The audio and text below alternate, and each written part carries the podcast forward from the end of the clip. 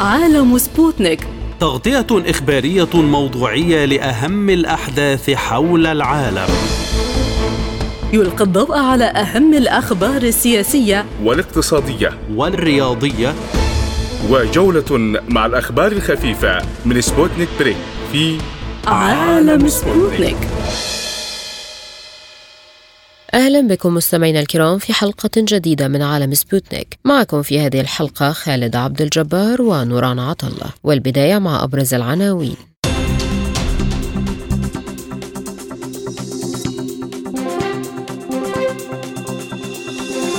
بوتين يؤكد أن روسيا لا ترغب في الصدام مع الناتو والهجوم الأوكراني المضاد لم يسفر عن تغيير في الميدان. اجتماع الأمناء العامين في القاهرة وتطلعات للخروج بنتائج إيجابية وتحقيق الوحدة الوطنية. السعودية تدعو الأطراف السودانية لوقف التصعيد والجيش يشترط إزالة العقبات للعودة إلى مفاوضات جدة. الملك محمد السادس يشدد على ضرورة عودة العلاقات لطبيعتها بين المغرب والجزائر فرنسا والصين مطالبات بزيادة الاستثمارات والعمل على استقرار التعاون مع أوروبا. إلى التفاصيل. أكد الرئيس الروسي فلاديمير بوتين أن روسيا لا تريد الدخول في صدام مباشر مع حلف شمال الأطلسي محذرا في الوقت ذاته من أنه إذا كان هناك من يريد مثل هذا الصدام فروسيا مستعدة له. وقال بوتين خلال مؤتمر صحفي في سان بيترسبرغ نحن مستعدون دائما لأي سيناريو ولكن لا أحد يريد ذلك. ومن مبادرة من الجانب الأمريكي شكلنا في وقت معين آلية خاصة لمنع الصدامات ورؤساء إدارات معينة من الجانبين يتواصلون يتواصلون مباشرة ولديهم الفرصة للتشاور بشأن أي موقف متأزم. كما أكد بوتين على أن الهجوم الأوكراني المضاد لم يسفر عن أي تغييرات في ميدان المعركة مرجعا ذلك إلى أن العدو يسحب وحداته الهجومية بدلا من استعادة القدرة القتالية. ولفت إلى أن القوات الأوكرانية تكبدت منذ بدء هجومها المضاد في الرابع من يونيو خسائر ثقيلة بينها 415 دبابة وأكثر من 1300 مدرعة ثلثاها غربية الصنع. لمزيد من التفاصيل ينضم إلينا من موسكو دكتور آصف ملحم مدير مركز GCI للدراسات. بعد التحية يعني ما دلالة حديث الرئيس بوتين عن أن روسيا لا تريد الصدام المباشر مع حلف شمال الأطلسي. أستاذ نوران الصدام مع النوتو مع الناتو من الطبيعي أن يكون له نتائج كارثية على الجميع. من أي صدام مع الناتو قد يقود إلى يعني إلى إلى حرب عالمية ثالثة واستخدام السلاح النووي. ولكن إذا الناتو لجأ إلى هذه الخطوة فإن روسيا ستكون مستعدة مستعدة لذلك، يعني عندما نقول نشر نشر أسلحة نووية تكتيكية في بيلاروسيا فهذا أن نفهمه في سياقه الصحيح أن روسيا تستعد لهذا الأمر، يعني هناك أطماع اطماع في أوروبا عموما في بعض الأراضي الأوكرانية وبعض الأراضي البيلاروسية من قبل بولونيا وبعض الدول وبعض دول أوروبا الشرقية. وهناك وهناك من يقول بأن بأن دول بعض دول أوروبا الشرقية في توافقت في بينها سر على تقاسم على تقاسم ما يتبقى من أوكرانيا بعد انتهاء بعد فشل الهجوم الأوكراني المعاكس، روسيا تبحث عن عن سلام، روسيا تبحث عن حلول سلمية دائمة في منطقة في هذه المنطقة في أوروبا عموما. ولكن للأسف الشديد الجانب الجانب الغربي هو من يدفع في هذا الاتجاه. هو من يسقي نار الصراع. هو من يقدم السلاح تلو السلاح. ونعلم دائما منذ بداية الحرب حتى الآن بدأت الولايات المتحدة الأمريكية والدول الغربية عموما تزيد نوعية الأسلحة التي تقدمها لأوكرانيا. بهدف إسكان نظام صراعي اذا هم من يدفعون في هذا في هذا الاتجاه إلى إلى لحظه إلى تلك اللحظة إلى إلى لحظة الهاوية ان صح التسمية حيث لم حيث تجد روسيا أمام تجد روسيا نفسها أمام خيارين إما أن تشن الحرب حقيقه مع الناتو أو ترضخ الشروط الغربية وهذا غير ممكن عوضها وبالتالي أعتقد أن أعتقد أن هذه التصريحات تأتي في هذا السياق ما هي الرسائل التي يجب أن تستقبلها الدول الغربية من تصريحات بوتين؟ أستاذ نوران المشكلة يعني بدأت الفترة الأخيرة يعني بعض الإشاعات يعني في في أوساط إعلامية في يعني بأن بأن قوات فاغنر الموجود الآن في بيلاروسيا مستعدة للقيام باستفزاز ما سواء في ليتوانيا وسواء في بولونيا وبولونيا قامت يعني بنشر قوات يعني على حدودها على حدودها الشرقية وحدودها الشمالية مع مع ليتوانيا. إذا المشكلة هناك استعداد يعني استعداد استعداد ناتوي إن صح التسمية لهذه المواجهة. الناتو يتوسع دائما. يعني الآن انضمت فنلندا منذ فترة والآن السويد تساعد الانضمام، يعني كما قلت في البداية هم من يدفع في هذا الاتجاه، فعليته أن يفهم أن هذا الصدام سيكون كارثي على الجميع، سيكون كارثي على أوروبا، وبالتالي على الدول الأوروبية أن تستجمع قواها وما تبقى لديها من حكمة وتحاول البحث عن حل حلول سلميه للأزمة الأوكرانية، لأن يعني كما قلت الصدام في الحقيقة سيكون كارثي على الجميع، أعتقد أن الدول الأوروبية إذا إذا أرى اذا إذا ارادت السلام آه، فعليها كما قلت يعني أن آه، تجد تجد حلا لذلك تجد آه، تجد ما يكفي من القوة من الحكمة لكي تجتمع مع روسيا عن طريق دول ثالثة قد يكون الأمر بهدف بهدف يعني الدفع باتجاه المفاوضات لحل الأزمة الأوكرانية فإن لم يتلقفوا ذلك روسيا تكون مستعدة بالتأكيد لأي سيناريو مهما كان هذا السيناريو خطير ولكن نرجو أن يحدث ذلك يعني. مع فشل الغرب في دعم أوكرانيا إلى أي مدى يمكن الحديث عن مفاوضات؟ الأستاذ النوران المشكلة يعني الذي آه، لا يريد المفاوضات هو الجانب الغربي هو الجانب الأوكراني يعني كما قلنا يعني دائما آه، أصبح الأمر يعني اصبحت روسيا أمام خيارات صعبة حقيقة يعني لا يوجد لديها سوى متابعة هذه الحرب يعني هذا هذا القصف المستمر للداخل الروسي هذا الاستفزاز المستمر لروسيا في في العديد من المناطق يعني تؤكد تؤكد الكثير من المصادر على أن المسيرات المائية التي قامت باستخدامها أوكرانيا ضد جسر القرم وضد السفينة الحربية في في في البحر الأسود على أن من يتحكم بها ومن قدم المساعدة الاستخباراتية واللوجستية لأوكرانيا هي الدول الغربية. آه، المشكلة تكمن هنا يعني. الدول الغربية لا يوجد عندها ما تقدمه الدفع بهذا الاتجاه، هم عندهم مخطط طويل الأجل، هو آه، الغايه النهائية هو استنزاف روسيا إلى أكبر قدر ممكن وبالنهايه تدميرها ان صح التسميه، هذا هم يحلمون بذلك، وبالتالي يعني هذا ان يتم تدمير روسيا. هذا مستبعد تماما، لا يمكن. روسيا ستقوم باستخدام كل ما لديها من قوة ولن تسمح بأن يدمرها أحد، وبالتالي على الدول الغربية أن تفهم يعني أن آه، أنه لا بد من المفاوضات في النهاية. وأي أزمة مهما آه، كبرت ومهما تصاعدت في النهاية لابد ان ان أن يتم اللجوء إلى المفاوضات لحلها، وعلى الدول الغربية أن تفهم ذلك جيدا. ما هي استراتيجية الغرب وأوكرانيا في الوضع الميداني خاصة وان دعم مستمر بالسلاح والعتاد؟ أستاذ المراد على الصعيد الميداني يعني نلاحظ جيدا يعني الفترة الأخيرة آه، تحاول يعني الدول هذا المخطط بالمناسبه موضوع منذ ما قبل رأس السنة يعني تكثيف الهجوم بالمسيرات على القرم تكثيف الهجوم بالمسيرات على آه، جسر القرم والهجوم البري. الآن آه، المخطط الموضوع الآن في في الميدان تحديدا هو يعني آه، تجميع أكبر عدد ممكن من القوات الأوكرانية والزج بأكبر عدد ممكن من القوات الأوكرانية في الجبهة الجنوبية تحديدا بهدف الوصول أو شق طريق بري باتجاه بحر آزوف آه، عبر محوري إما آه، ماريوبول أو ميليتوبول وهذا الأمر أصبح واضحا للجميع. هذا المخطط كان موضوع منذ البداية ولكن أوكرانيا في البداية اتبعت آه، تكتيكات الحرب العالمية الثانية حيث كانت تهجم بمجموعات صغيرة بعدد صغير من المدرعات.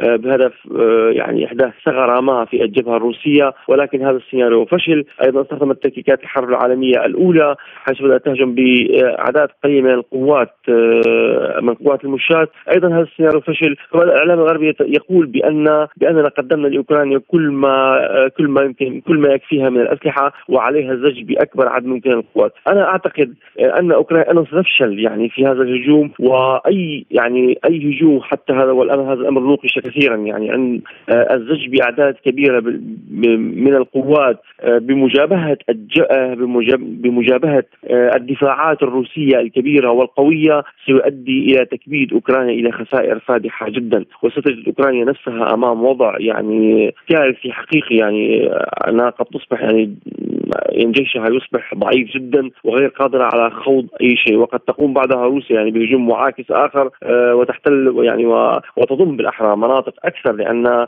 لأن سيناريو ضم أوديسا ونيكولايف أصبح تقريبا واضحا وقد تهجم روسيا على خاركف اذا الموضوع ما زال الغرب يدفع في هذا الاتجاه وروسيا كما قلت عندها دائما الخطط البديلة لمواجهة الخطط الغربية. تستضيف العاصمة المصرية القاهرة اجتماع الفصائل الفلسطينية لبحث ترتيبات الوحدة الوطنية وإنهاء الانقسام السياسي استجابة لدعوة الرئيس محمود عباس للمشاركة في اجتماع الأمناء العامين في أعقاب الهجوم الإسرائيلي على جنين ومخيمها الذي استمر اليومين وأدى لمقتل 13 مواطنا وإصابة أكثر من 100 حركة الجهاد الإسلامي أعلنت عدم مشاركتها في الاجتماعات نظرا لما قالت إنه اعتقال لكوادر كوادرها في الضفة من قبل أمن السلطة. من جهته أكد الرئيس الفلسطيني أن منظمة التحرير هي الممثل الشرعي والوحيد للشعب الفلسطيني مشددا على ضرورة اصطفاف الجميع خلفها ولفت إلى ضرورة تحقيق الوحدة الوطنية حتى يمكن مواجهة ما وصفه بجرائم الاحتلال التي يتم ارتكابها ضد الشعب الفلسطيني محذرا من تصفية المشروع الوطني. من القاهرة ينضم إلينا دكتور طارق فهمي أستاذ العلاقات الدولية. بعد التحية ما ما هي النتائج المرجوة من اجتماع الأمناء العامين في القاهرة؟ هو بالتأكيد هناك توجه جديد للقوى الفلسطينية وفصائلها المجتمعين في القاهرة بمشاركة القيادة الفلسطينية الرئيس محمود عباس وأيضا قيادة حركة حماس وعدد كبير من الفصائل وصل إلى 14 فصيل ولكن بطبيعة الحال لم تحضر حركة الجهاد والجبهة الشعبية يعني آه، الخاصة بالخريطه الفلسطينية التي واجهت صعوبات في المرحلة الأخيرة في تقدير القضية ليست بمن حضر ومن لم يحضر القضية مرتبطة بما سوف يتم الاتفاق عليه. الحديث العام حول فكرة المصالحة الكاملة أعتقد لن يتم الحديث الآن عن حكومة آه، توافقية تمهد الأجواء لإجراء انتخابات رئاسية وتشريعية وإعادة إصلاحها منظمه تحديد الفلسطينية، هذا هو الهدف الرئيسي من الاجتماع بالإضافة إلى تحديد استراتيجية المواجهة مع الجانب الإسرائيلي خصوصا في الضفة الغربية. حضور حماس بوفدها الكبير وباسماعيل هنية بينقل رسالة بأن حماس هي المسؤولة عن إدارة الأمن في قطاع غزة وإنه آه تواجه بطبيعة الحال السلطة الفلسطينية الممثله في حركة فتح. غياب الجهاد لن يضيف جديدا وإن كانت الجهاد هي التي دخلت في المواجهات الأخيرة آخر مواجهتين لكن في النهاية مسؤولية الأمن في القطاع ومن يواجه ومن يقاوم ستكون مسؤولية حماس وليس أي فصيل آخر ولا تنسي ان حركة الجهاد أيضا لم تنضوي في أي آه، استحقاق سياسي يعني لم يدخلوا انتخابات داخلية سواء كانت تشريعية رئاسية أو برلمانية أو انتخابات بلديات ولم يشاركوا في التزام بمقررات أوسلو، إذا نحن أمام واقع يتشكل ما يجري في القاهرة في وجود القيادة الفلسطينية هدفه الرئيسي إعادة بناء شراكة تضم الفصيلين الكبيرين حماس وفتح في هذا التوقيت بمشاركة أكبر عدد من الفصائل. الأمر الآخر وهو الأهم هو آه، تحديد مسارات واتجاهات التعامل مع الحكومة الإسرائيلية. هذه الحكومة ليست حكومة إدارة للصراع مثل ما كانت الحكومات السابقة بل هي حكومة حسم للصراع. وبالتالي يجب أن ننتبه أن القاهرة تستشعر خطرا كبيرا نقل إلى الجانب الفلسطيني والقيادة الفلسطينية بأن عليكم أن تعدوا آه، الخيارات والبدائل والسيناريوهات والمسارات والاتجاهات التي يمكن أن آه، تقرب من وجهات النظر بين الفصائل الفلسطينية. وفي تقديري إنه سيتم التوافق بشأن ما تم طرحه لكن ربما سيأخذ بعض الوقت. عمليات التنفيذ الخاصة بإصلاح منظومه التحرير الفلسطينية لأنه كما تعلمي حماس وكانت الجهات قد طلبت بموضوع المحاصصة في منظمه التحرير كالنظام الأساسي. لكن أعتقد إن هناك روح جديدة تتشكل وإرادة سياسية نتمنى إنها تقلل بالنجاح في اليوم في مدينة العالمين لكن أعتقد إنه السيناريو القادم هو سيكون مرتبط بطبيعة الحال بالرسالة التي توجهها الفصائل الفلسطينية اليوم من مصر إلى الجانب الإسرائيلي لأنه بطبيعة الحال إسرائيل تستثمر في المشهد الراهن وتكرسه ما بين الضفة والقطاع بما سيؤثر سلبا على أي مسارات يمكن أن تطرح في الفترة المقبلة هل ستستطيع الأطراف تحقيق المطالبات الشعبية بالتوحد الفلسطيني؟ يعني هناك أطر مطروحة لكن في النهاية أنت تحدثي عن برنامجين، برنامج فتح يعني يناقض تماما برنامج حركة حماس، لكن هو المطلوب الآن اتفاق إطار بمعنى إنه يتم فيه تحديد شكل المقاومة، السلطة الفلسطينية تتحدث عن إطار مرتبط بمقاومة مشروعة على الأرض بالإضافة إلى نقل الملف الفلسطيني للواجهة الدولية وخاصة في الأمم المتحدة والمحكمة الجنائية، إنما حركة حماس تطالب بتهدئة إلى واعتماد كل وسائل المقاومة، هناك طبعا يعني ما بين المسارين رأي ثالث يرى أن حركة حماس تنقل المواجهة من قطاع غزة ومع التزامها بتثبيت حالة الهدنة للضفة الغربية بدعمها هي وحركة الجهاد الكتائب في المدن الفلسطينية السائرة. وبالتالي ينقلوا المعركة من من قطاع غزة إلى الضفة الغربية. وبالتالي هذا هو مكمن الخطورة. إذا تم التوافق في القاهرة على استراتيجية حل أو tools أدوات أو آليات للتعامل أعتقد سيكون مكسبا كبيرا لمصر في هذا التوقيت لأنه القاهرة تتحرك انطلاقا من خبراتها المتراكمه في هذا الملف وأنت تعلمي أنه قبل أن يأتي الوفود تأتي الوفود إلى القاهرة كان هناك لقاءات تمت في أنقرة. بين الرئيس أبو مازن وبين إسماعيل هنية وبين الوفدين حماس وفتح. والقاهرة ليس لديها أي تحفظات على أي دور إقليمي لأي طرف سواء كان من قطر أو إيران أو آه، حتى تركيا. الجميع يتمم كل الجهود المصرية في هذا التوقيت. وهناك طبعا إرادة تتشكل ما بين الفصائل. نتمنى أن ينجح الوسيط المصري بخبرته المتراكمة الكبيرة في أن يصل إلى نتائج إيجابية. هل عدم مشاركة حركة الجهاد يعرقل أجواء الاجتماعات؟ لن يعرقلها وكما أشرت إنه حركة الجهاد كما تعلمي لم تنضوي أو تدخل أو يعني في أي استحقاق سياسي من قبل لكن هي تقود المقاومة في النهاية من سيضبط المقاومة هي حركة حماس لأنه حماس هي من تسمح بإطلاق الصواريخ وحماس هي من يعني تبارك بعض هذه الخطوات. في المواجهات الأخيرة لم تشارك حماس لاعتبارات متعلقة بوضع حركة حماس. حماس تتعامل كحزب مسؤول وقوة سياسية مسؤولة عن الأرض وبالتالي فضلت أن تنأى بنفسها عن المقاومة. وهذا الموقف قد أكسب حماس مصداقية لدى دوائر أمريكية وإسرائيلية بالمناسبة والإسرائيليين استثمروا في هذا ومنحوا قائمة تسهيلات كبيرة لحركة حماس في قطاع غزة. أعتقد إنه الجهاد يعني ستكون في مأزق إذا تم التوافق بشأن ما تم الاتفاق عليه في القاهرة وإنه ربما ستكون هي المعارض لما يجري لكنها بطبيعة الحال هي فصيل كبير ومقدر على الساحة الفلسطينية لكن تبقى مرجعيتها في النهاية إلى إيران وإيران هي من توجه وإيران هي من تدفع حركة الجهاد إلى تصعيد الضرورة لحسابات طبعا متعلقة بالعلاقات الإيرانية الإسرائيلية ومسعى إيران ل يعني استخدام وتوظيف كل الأوراق المتاحة لديها في هذا التوقيت. ما المطلوب اذا من المستوى الرسمي خاصة السلطة الفلسطينية لتحقيق الوحدة؟ آه نقل الملف الفلسطيني إلى الواجهة الدولية من خلال التقدم رسميا إلى الأمم المتحدة بوضع الأراضي العربية المحتلة تحت الائتمان الدولي من خلال صيغة متحدون من أجل السلام في الجمعية العامة كي لا يتم الاعتراض عليها وفق نظام حق النقد في مجلس الأمن. إذا صدر هذا القرار الذي يحتاج إلى جهد عربي وإسلامي ودولي وعالمي كبير سيكون مكسبا كبيرا للفلسطينيين بهدف يعني إعادة تقديم القضية الفلسطينية للواجهة الدولية بصورة جديدة.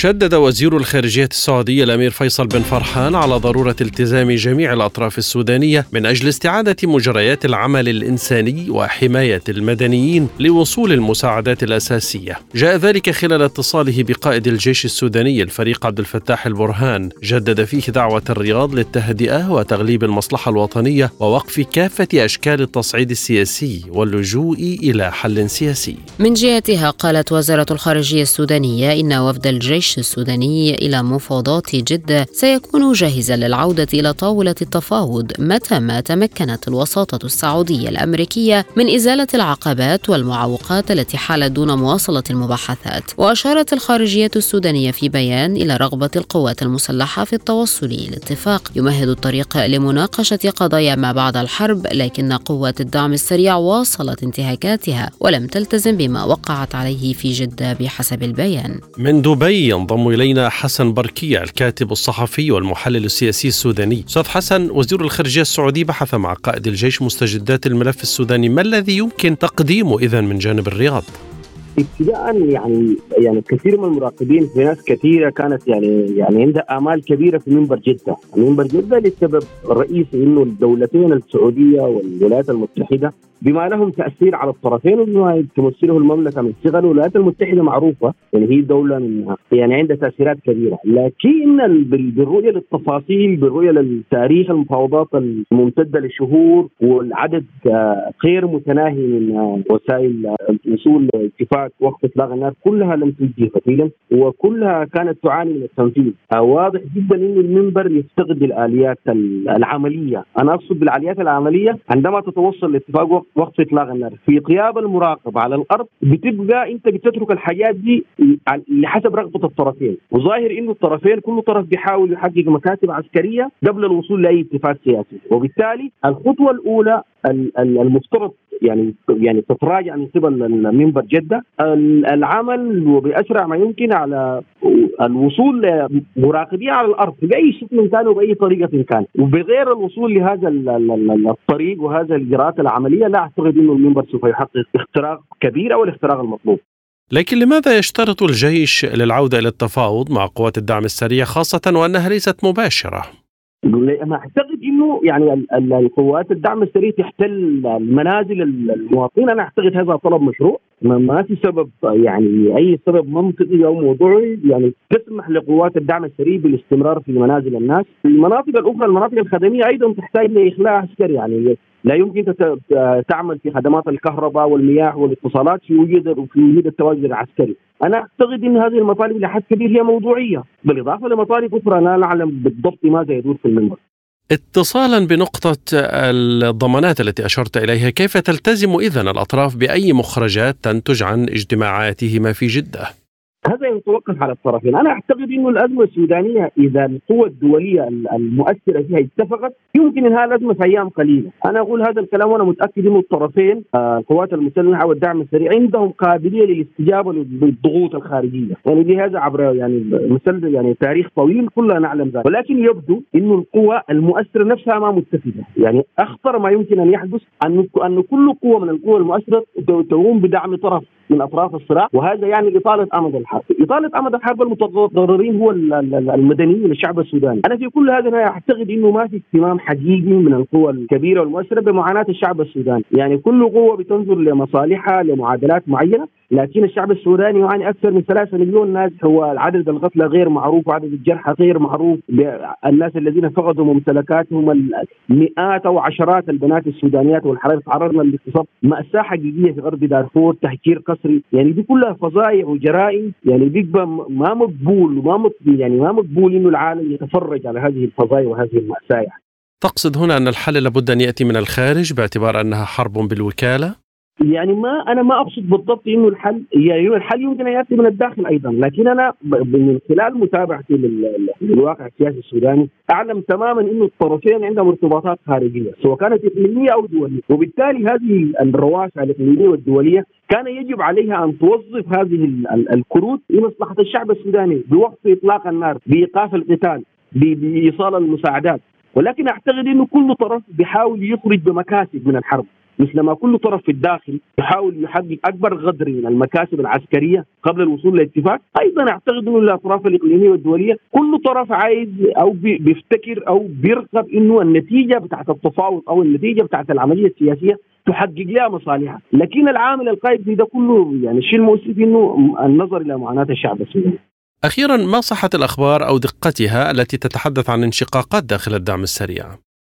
حتى الآن لا أعتقد ذلك، حتى الآن رغم كل الكلام الذي ظاهر إنه من خلال العمليات العسكرية ومن خلال اللقاءات ومن خلال الخطاب السياسي والإعلام إنه القيادة بتاعت الدعم السري لحد كبير متماسكة، طبعا هذا لا ينفي وجود تباين، لا ينفي وجود صراعات، لكن لا أعتقد أنها مؤثرة حتى الآن.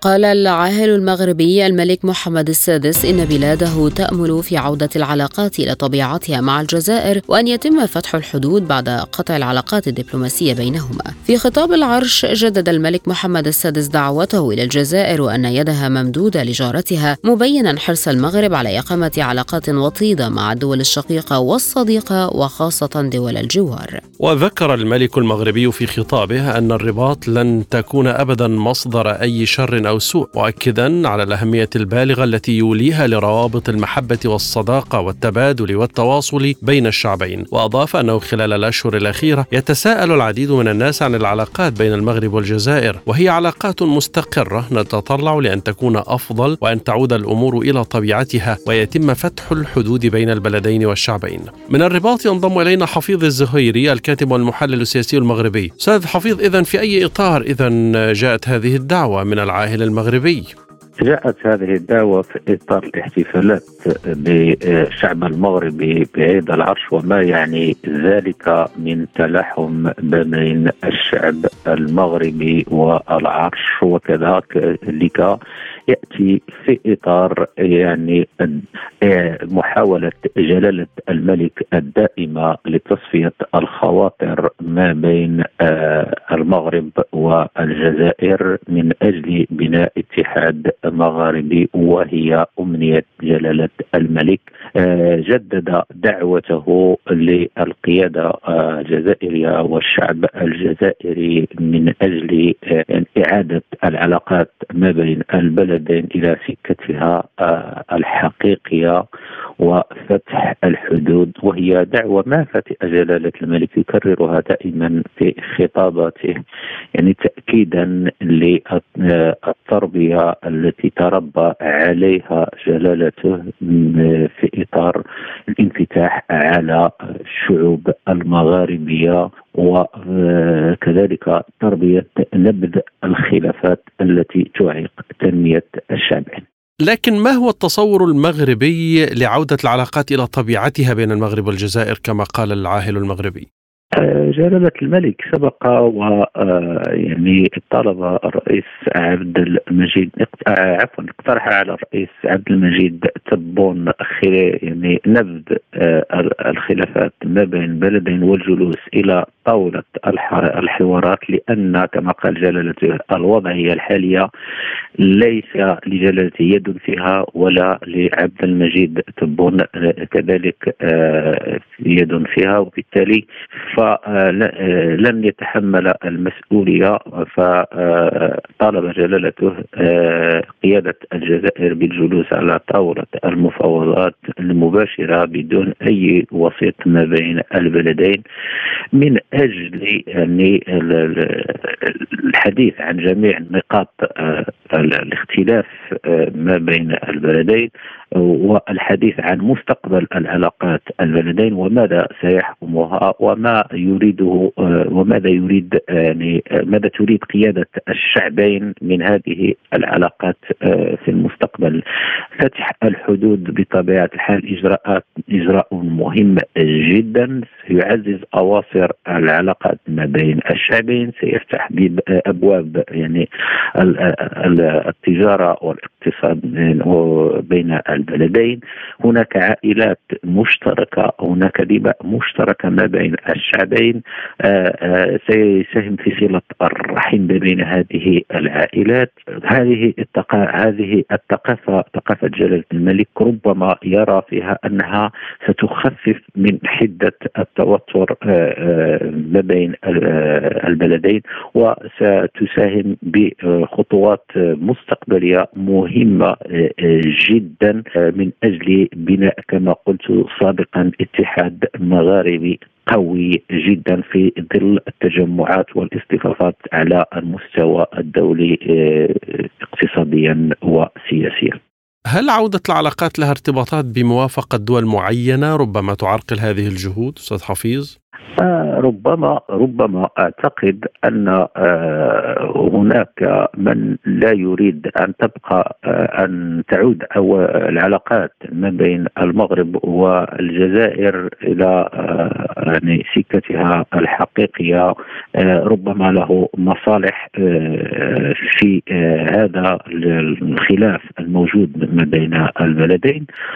لكن أعتقد الحل يوجد ما لدى قيادة البلدين وكذلك لدى الشعبين. فإن كانت هناك إرادة سياسية من الطرف الآخر نلاحظ الآن هناك إرادة سياسية من اعلى قيادة في البلاد في المغرب جلالة الملك. هناك يد ممدودة من الملك محمد السادس إلى الشعب الجزائري والقياده الجزائرية. فقط يعني هناك انتظارات من رده الفعل من الجانب الآخر الجزائري. ربما تعودنا على رده فعل دائما سلبيه آه، ننتظر نحن هنا في المغرب. يعني ممكن هذه المرة أن تكون رده فعل إيجابية من أجل تجاوز هذه الخلافات و يعني وإخراج كل من يحاول آه، يعني اللعب في آه، الخلاف ما بين البلدين لمصلحته آه، يعني خارج ملعب البلدين كيف استقبلت الجزائر هذه الدعوة وماذا عن شروطها؟ لحدود الساعة حسب علمي ليس هناك رد رسمي على مستوى القيادة الجزائرية كل ما هناك أن هناك بعض آه، يعني الردود التي لا يمكن الأخذ بها وهي ردود على مستوى مواقع آه، التواصل الاجتماعي. ونعرف آه، أن مواقع التواصل الاجتماعي من من يحاول اللعب داخلها يعني لتأجيج الخلاف ما بين البلدين كلما اقترب إلى إيجاد حل للأزمة فيما بينهم. بينهما آه، بالتالي فدائما المغرب ينظر إلى الرد الرسمي وينظر إلى هذا الرد بتفاؤل آه، دائم وهذا دليل آه، وخير دليل على ذلك هو تكرار جلالة الملك لهذه الدعوة والمد يده نحو الشعب الجزائري والنظام الجزائري. وحول هذا الموضوع أيضا ينضم إلينا من الجزائر الكاتب والمحلل السياسي نور الدين ختال. بعد تحيه كيف تلقت الجزائر هذه الدعوة من العائل المغربي؟ بالنسبة لدعوه الملك المغربي محمد السادس للجزائر. فقدت الجزائر بكثير من البرود وبالنسبة للجزائر هذه الدعوة تعتبر لا حدث لأن الملك المغربي يحاول القفز على الحقيقة من جهة يقول أن بلاده لا لن تؤذي الجزائر ولن يأتي الاذى للجزائر من بلاده بينما وجدنا أن بلده تدعم حركة إرهابية تتآمر على أمن الجزائر تستعمل برامج للقرصنة تقتل المواطنين الجزائريين في الصحراء الغربية وغيرها من الدسائس التي قام بها نظام المخزن. ما يقوم به الملك المغربي هو محاولة لطمس ما قامت به حكومته سنة 2021 وما تقوم به إلى آه، يومنا هذا. ما كان الأجدر بالملك المغربي أن يضع النقاط على الحروف بدل الهروب إلى الامام هذا الخطاب نفسه الذي قاله آه، أمس ملك المغرب قاله سنة 2021 عندما دعاه آه، عندما دعا الرئيس الجزائري الحكومة المغربية لتقديم توضيحات حول موقفها من تصريح ممثل المغرب لدى الأمم المتحدة. وقتها تجاهل ملك المغرب الرد على الحكومة الجزائرية وقفز إلى أشياء ثانية منها وقضية فتح الحدود وقضايا أخرى لم تكن أصلا مطرحة إذا ما هي الشروط التي يمكن بمقتضاها قبول هذه الدعوة؟ في اعتقادي أن الأمر أصبح أعقد بكثير آه، مجرد دعوة بل وجب أن تكون هناك خطوات حقيقية على الأرض من بينها توقيف الاعتداءات توقيف اولا دعم دعم الكيان الصهيوني للهجمات السبريانية التي يقودها المغرب وغيرها من الأمور. يعني ما يقوم به المغرب المغرب تمادى كثيرا وذهب بعيدا في آه، التآمر على أمن الجزائر. لهذا في اعتقادي أن الموضوع أعقد بكثير. يعني لهذا وجب أولا على المغرب قبل أن يبدي المغرب نيته للحوار وجب على ملك المغرب أن يطلب من حكومته إيقاف سلسلة الاعتداءات على الجزائر ثم بعدها يدعو إلى الحوار. لكن من جهة من بيدك اليمين تدعو إلى الحوار وبيدك اليسار تتآمر على أن الجزائر هذا شيء تناقض.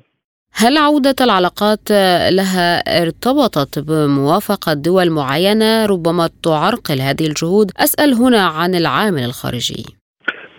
في اعتقادي أن العامل الخارجي مستبعد جدا لأن الجزائر من البداية كانت واضحة أن العلاقة هي علاقة ثنائية وما يربطها هو علاقة مباشرة بين الجزائر والمغرب والجزائر ترفض كل أنواع الوساطة لا الوساطة إيجابية ولا التحريك السلبي هذا في اعتقادي لا يوجد أي عامل خارجي يربط آه، لا يوجد أي عامل خارجي تتعلق به العلاقة بين الجزائر والمغرب بل هي علاقة ثنائية. كان المفروض تقوم على أساس الاحترام المتبادل لكن للأسف آه، لم يحصل هذا. ما وسائل دفع العلاقات قدما بين البلدين في ظل التوتر القائم؟ يعني وجهة النظر الجزائرية هنا ماذا تقول؟ بالنسبة للجزائر الجزائر على الأقل يعني في الفترة الحالية أغلقت الموضوع يعني بالنسبة لها يعني تم آه، قطع العلاقات وما آه، يقوم به آه، المغرب من اعتماد ومن هرولة إلى الاعتماد على التكنولوجيا الإسرائيلية في التجسس على الجزائر سواء التكنولوجيا متعلقة باستخدام برنامج بيغاسوس أو أيضا ال drone ال drones وغيرها من التعاون المغربي الإسرائيلي الموجه ضد الجزائر في اعتقادي أنه الأمر يحتاج إلى سنوات أخرى حتى تهدأ الأمور. يعني على الأقل يقوم المغرب بخطوات أو يتراجع المغرب عن خطواته العدائية ثم بعدها يكون لكل حدث حديث. لكن العاهل المغربي أشار إلى مسألة فتح الحدود بين البلدين. يعني هناك إجراءات عملية على الأرض. يعني الجزائر منذ سنة 1994 عندما أغلقت الحدود الجزائرية المغربية كانت واضحة الحدود أغلقت لسبب واضح ومباشر. وهو اتهام المغرب هي الجزائر بتدريب تدبير عملية مراكش الإرهابية بعد كل هذه السنوات الجزائر وقتها طلبت من المغرب يا إما أن يقدم أدلة أو يعتذر عن هذا الاتهام. منذ سنة 1994 منذ ذلك التاريخ ملك المغرب والمغرب أو الجهات الرسمية المغربية لم تقدم الدليل ولم تقدم الاعتذار. هذا هذه هي الخطوة أو الشرط الذي وضع في هذا الموضوع. يعني الموضوع غلق الحدود كان لسبب وهذا السبب يعني لحد الآن يعني المغرب كان دائما دائما ملك المغرب. يتجاهل نفس النقطة. قال قبل سنتين أن أن الأمر أصبح من الماضي وتجاوزه الزمن. هذا بالنسبة للمغرب هذا رأيهم وهم احرار في ذلك لكن بالنسبة للجزائر لا.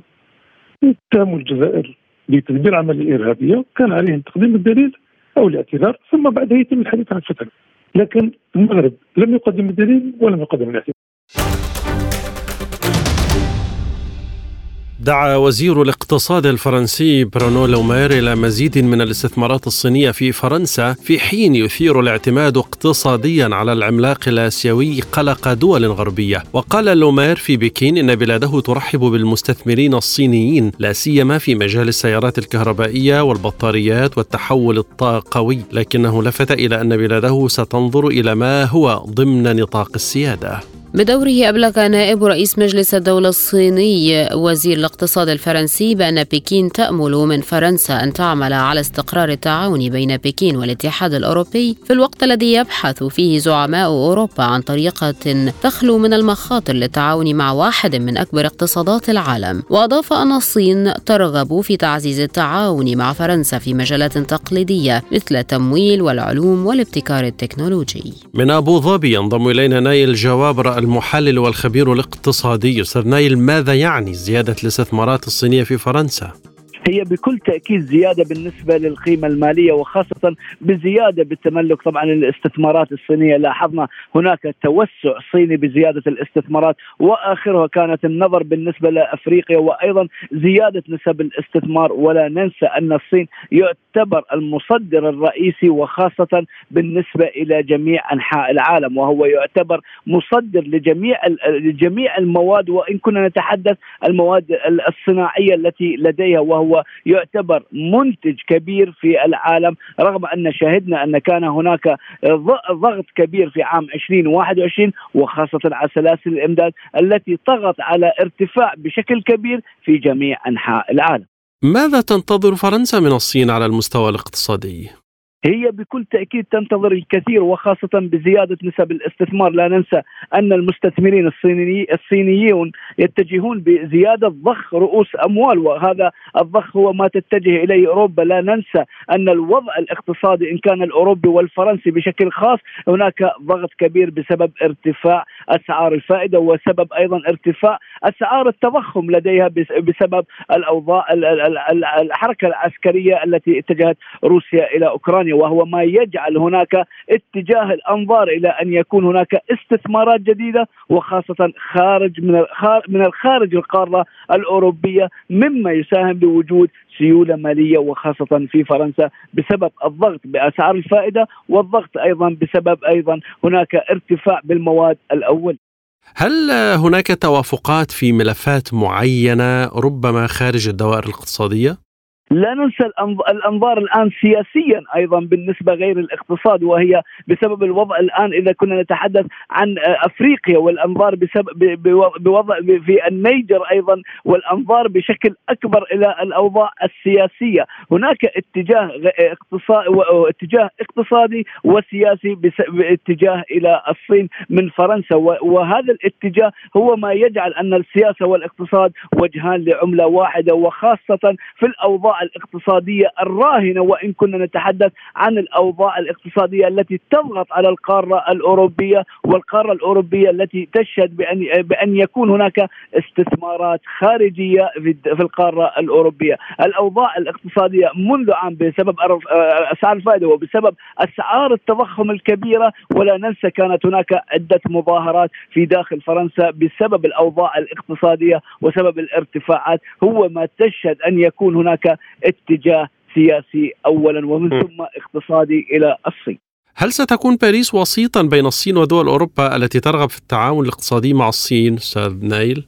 هي تعتبر باب الباب الأول الذي سوف تفتحه فرنسا بالنسبة إلى القارة الأوروبية، لا ننسى أن كانت هناك الأنظار وخاصة للهاتف للجيل الخامس التي كانت هناك الابتعاد عنها في الفترة الماضية، الآن بكل تأكيد العودة إلى المسائل الأولية التي كانت هناك ضغط كبير من القارة الأوروبية على الصين وأن يكون هناك زيادة نسبة الاستثمار، كما ذكرت أن هناك ضغط كبير في الفترة الحالية على القارة الأوروبية مما سوف يساهم الأنظار على أن يكون هناك استثمارات خارجية وخاصة من الصين بعد اتجاه الصين إلى استثمارات بشكل كبير في جميع أنحاء العالم. وماذا عن مخاوف واشنطن التي هي حليف أساسي للغرب الأوروبي؟ هي دائما هذه المخاوف بسبب أن يكون هناك تملك إن كان إن كان سياسيا أو اقتصاديا بالنسبة إلى الصين والاتجاه إلى أن الصين دائما تتحدث أن يكون هناك عدة أقطاب وهي لا تتدخل بالشأن السياسي الداخلي بشكل بشكل بشكل كبير وهو ما تجعل أن يكون هناك الاستثمارات ودائما الولايات المتحدة الأمريكية تحذر من اتجاه الصين. والأعين الآن إن كان من أمريكا وخاصة في الفترة الحالية على شهر أغسطس القادم باجتماع البريكس في جنوب أفريقيا. لكن هل وارد أنها تدخل في أي شراكة بين الغرب وبكين؟ بكل تأكيد يعني انه يكون هناك اتجاه كبير الآن إلى الصين بعد بعد طبعا إن كان وضع كوفيد ووضع أيضا الاقتصاد وسلاسل الإمداد التي أثر بشكل كبير على الاقتصاد العالمي أن يكون هناك شراكة شراكة كبيرة في الفترة القادمة وخاصة مع بكين. الآن مستمعين إليكم جولة إخبارية حول العالم.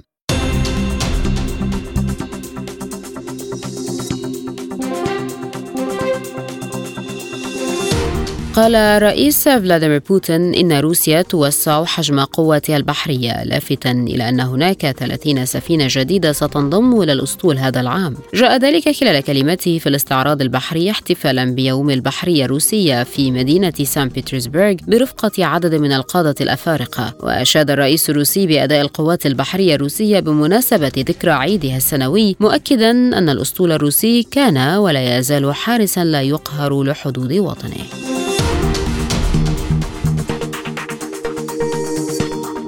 أعلنت وزارة الدفاع الروسية أن القوات المسلحة الأوكرانية حاولت التقدم على محاور دونيتسك وكراسني ليمان وجنوب دونيتسك دون جدوى. وقالت الوزارة في بيان إن القوات أفشلت محاولات أوكرانية في العمليات الهجومية على هذه المحاور. كما ضربت القوات المسلحة الروسية مركز قيادة لواء الدفاع الإقليمي رقم 100 في جمهورية دونيتسك بالقرب من قرية يامبول. وبحسب الوزارة أصابت طائرات عملياتية تكتيكية وقوات الجيش قسم المدفعية 100 واثنين في مواقع إطلاق النار والقوى البشرية والمعدات العسكرية في 108 مناطق خلال اليوم.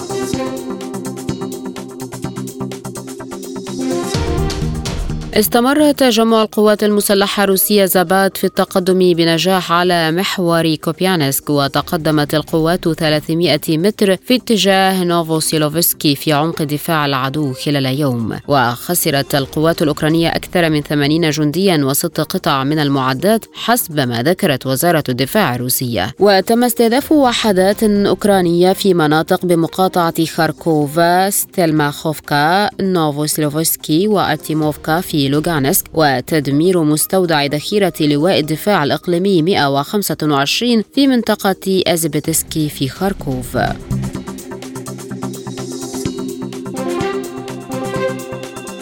أحبطت القوات الروسية محاولة لتنفيذ هجوم إرهابي من قبل نظام كييف خلال الليلة الماضية باستخدام 25 طائرة مسيرة على أهداف في شبه جزيرة القرم الروسية وأوضحت وزارة الدفاع الروسية أن 16 طائرة مسيرة أوكرانية دمرتها وسائط الدفاع الجوي مشيرة إلى أن تسع مسيرات أخرى تم تحييدها بوسائل الحرب الإلكترونية مؤكدة أن الهجوم الإرهابي لم يسفر عن وقوع أضرار أو إصابات.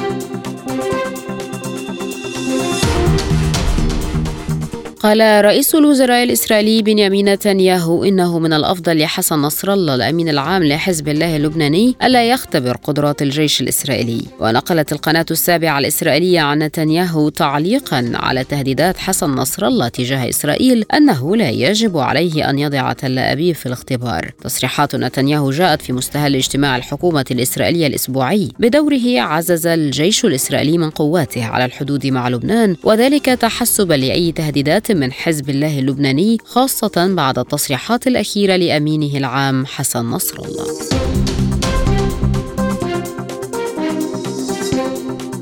صادق وزير الأمن القومي الإسرائيلي إتمار بن كفير على منع الإفراج المبكر عن الاسرى الفلسطينيين كإجراء عقابي جديد ضمن سلسلة تضييقات استهدفت الأسرى في الآونة الأخيرة، ويعد القرار جزءا من جهود بن كفير لقمع المحتجزين المدانين في السجون الإسرائيلية الذين كانوا في الماضي مؤهلين للإفراج المبكر بسبب عدم وجود مساحة لإيوائهم، واعتبر بن كفير أنه يعمل على إيقاف ما أسماها المعسكرات الإرهابية في السجن مؤكدا أنه سيستمر في وقف الظروف المواتية التي حصل عليها السجناء.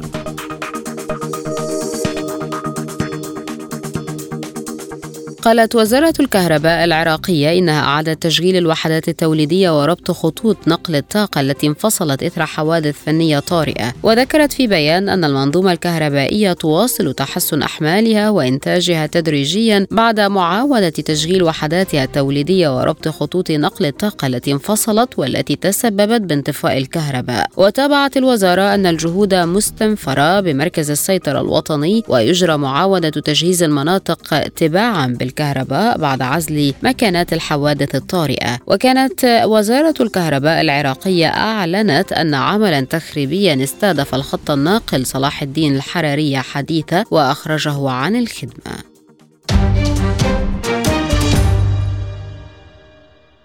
مستمرون معكم وهذا عالم سبوتنيك وهذه تذكرة بأبرز العناوين. بوتين يؤكد أن روسيا لا ترغب في الصدام مع الناتو والهجوم الأوكراني المضاد لم يسفر عن تغييرات في الميدان. اجتماع الأمناء العامين في القاهرة تطلعات للخروج بنتائج إيجابية وتحقيق الوحدة الوطنية. السعودية تدعو الأطراف السودانية لوقف التصعيد والجيش يشترط إزالة العقبات للعودة إلى مفاوضات جدة. الملك محمد السادس يشدد على ضرورة عودة العلاقات لطبيعتها بين المغرب والجزائر. فرنسا والصين مطالبات بزيادة الاستثمارات والعمل على استقرار التعاون مع أوروبا. عالم سبوتنيك مستمر معكم وهذه وقفة مع أخبار الاقتصاد.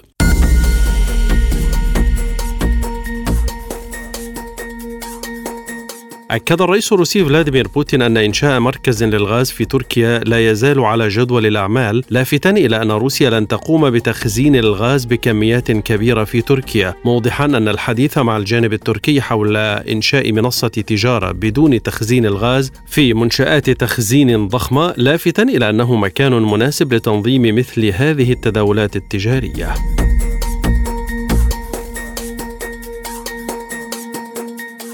أعرب رئيس غرفة الطاقة الأفريقية عن إعجابه بالقمة الروسية الأفريقية مشددا على أنها تجاوزت توقعات الجميع. جاء ذلك في تصريحات أدلى بها لوكالة سبوتنيك عقب القمة الروسية الأفريقية الثانية وقال إن القضايا التي تم التطرق إليها خلال القمة هي ما أراد الأفارقة سماعه والتحدث عنه. كما ناقشت العدالة الاقتصادية والدور الكبير للغاز لافتا إلى الأثر الإيجابي للمناقشات بشأن التمويل ولا سيما على بنك التنمية. Mia Bricks.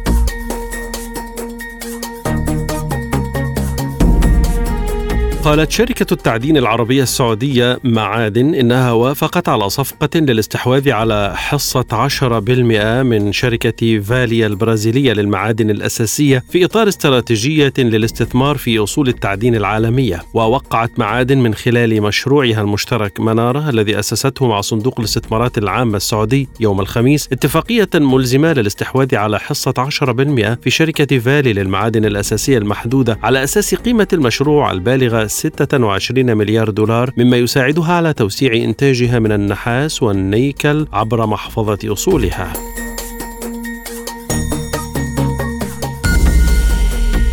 عوض الإعفاء من ضريبة الدخل التراجع في مبيعات شركة أرامكو السعودية لزيوت الأساس سالوبيريف والمقدر بنحو 22% خلال الربع الثاني من العام الجاري مقارنة بالربع المماثل في العام الماضي. الشركة التي تم إدراج 30% من أسهمها في ديسمبر الماضي حققت نموا في الربحية يقدر ب 4% إلى 454 مليون ريال. وأرجعت الشركة نمو الأرباح إلى انخفاض بند مصاريف مصاريف الزكاة وضريبة الدخل نظرا لأن الشركة أصبحت بعد الإدراج خاضعة للزكاة فقط بالإضافة إلى ارتفاع هوامش تكسير زيوت الأساس.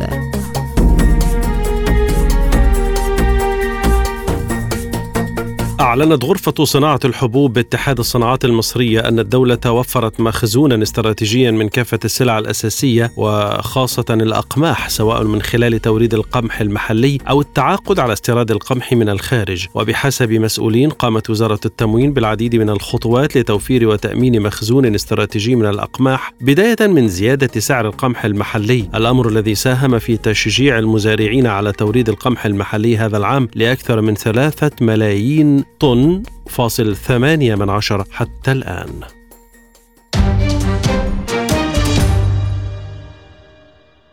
الآن مستمعين إليكم مجموعة من الأخبار الرياضية.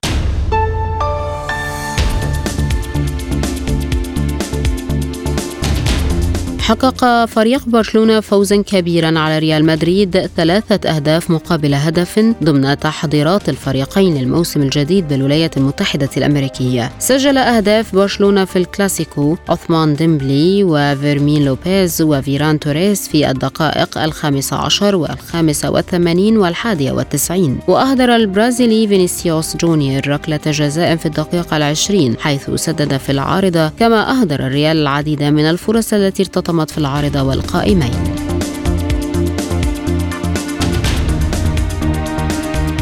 بدأ ليفربول الإنجليزي مفاوضات التعاقد مع الفرنسي كيليان مبابي نجم باريس سان جيرمان خلال الميركاتو الصيفي الجاري على سبيل الإعارة. ويعيش مبابي فترة صعبة بسبب استبعاده من معسكر باريس للضغط عليه كي يوافق على المغادرة هذا الصيف وعدم الحصول على مكافأة الولاء الخاصة بالموسم الجديد. وسبق أن ذكرت التقارير بأن باريس منفتح على رحيل مبابي معارا لتجنب دفع مكافأة الولاء والراتب الخاص به في الموسم الجديد. اللاعب مع الريدز لمدة عام واحد لن يمنع اللاعب الفرنسي من تحقيق حلمه بالانتقال إلى ريال مدريد في الصيف المقبل عبر صفقة مجانية.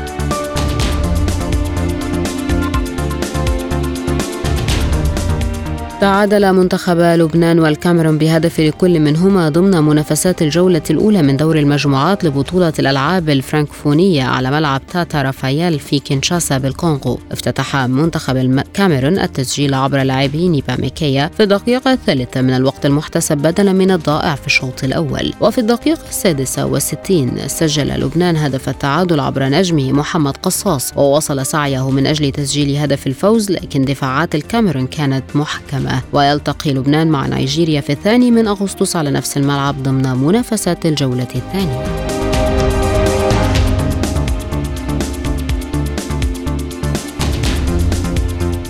فاز فلومينيزي على ضيفه سانتوس بهدف دون رد ضمن منافسات الجولة السابعة عشر من الدوري البرازيلي. وسجل جيرمان كانو هدف المباراة الوحيد لفريق فلومينيزي في الدقيقة السابعة والسبعين ليرفع رصيده إلى 28 نقطة في المركز الرابع بينما تجمد رصيد سانتوس عند 17 نقطة في المركز الرابع عشر. وضمن منافسات الجولة ذاتها تعادل أتلتيكو بارانينسي مع ضيفه كروزيرو 3-3 وفاز كويابا على مضيفه انترناسيونال 2 واحد.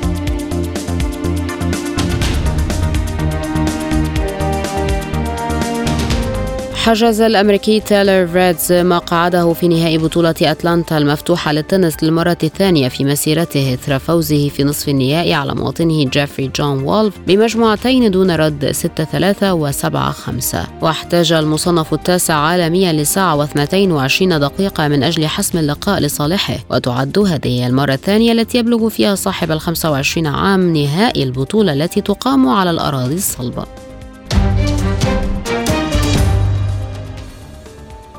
وهذه وقفة مع الأخبار الخفيفة والمنوعة وسبوتنيك بريك.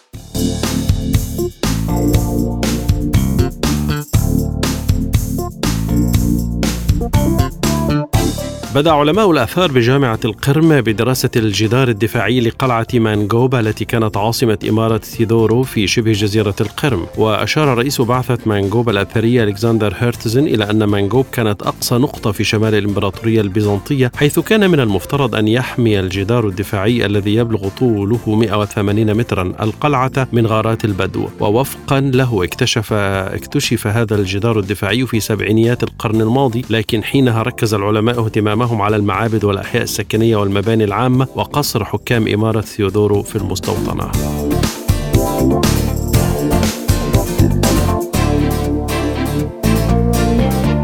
انطلق المهرجان القومي للمسرح المصري يوم السبت ويستمر حتى الرابع عشر من أغسطس ويعد المهرجان حدثا فنيا مهما لعرض ملامح المسرح المصري على مدار عام كامل إذ تتاح المشاركة في المهرجان للعروض المنتجة من مسرح الدولة والقطاع الخاص والشركات والمجتمع المدني وفرق الهواة والمسرح الجامعي والنقابات الفنية. يهدف المهرجان إلى تشجيع المبدعين من فناني المسرح على التنافس وكذلك تطوير العروض من أجل المشاركة المشاركة في صناعة أعمال تليق بعراقة المسرح المصري. كرم المهرجان عددا من الشخصيات الفنية. أبرزهم صلاح عبد الله. وسلمه تكريم الفنان أحمد صلاح السعدني ودكتور سامي عبد الحليم.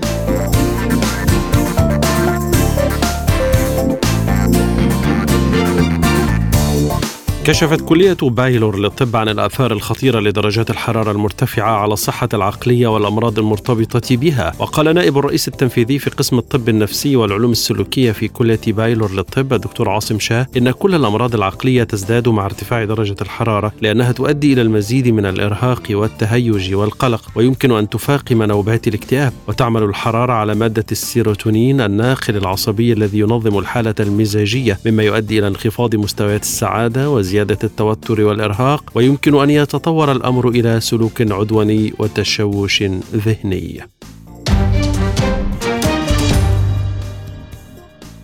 الآن مستمعينا لا يبقى في هذه الحلقة سوى التذكير بأهم ملفات عالم سبوتنيك.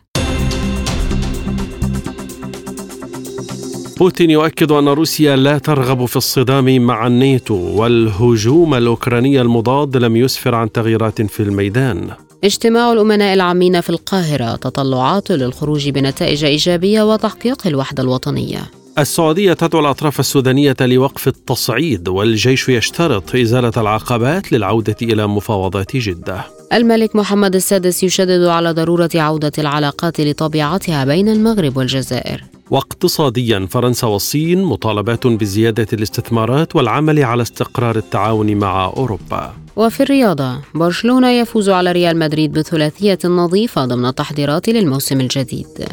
للمزيد زوروا موقعنا سبوتنيك إلى اللقاء.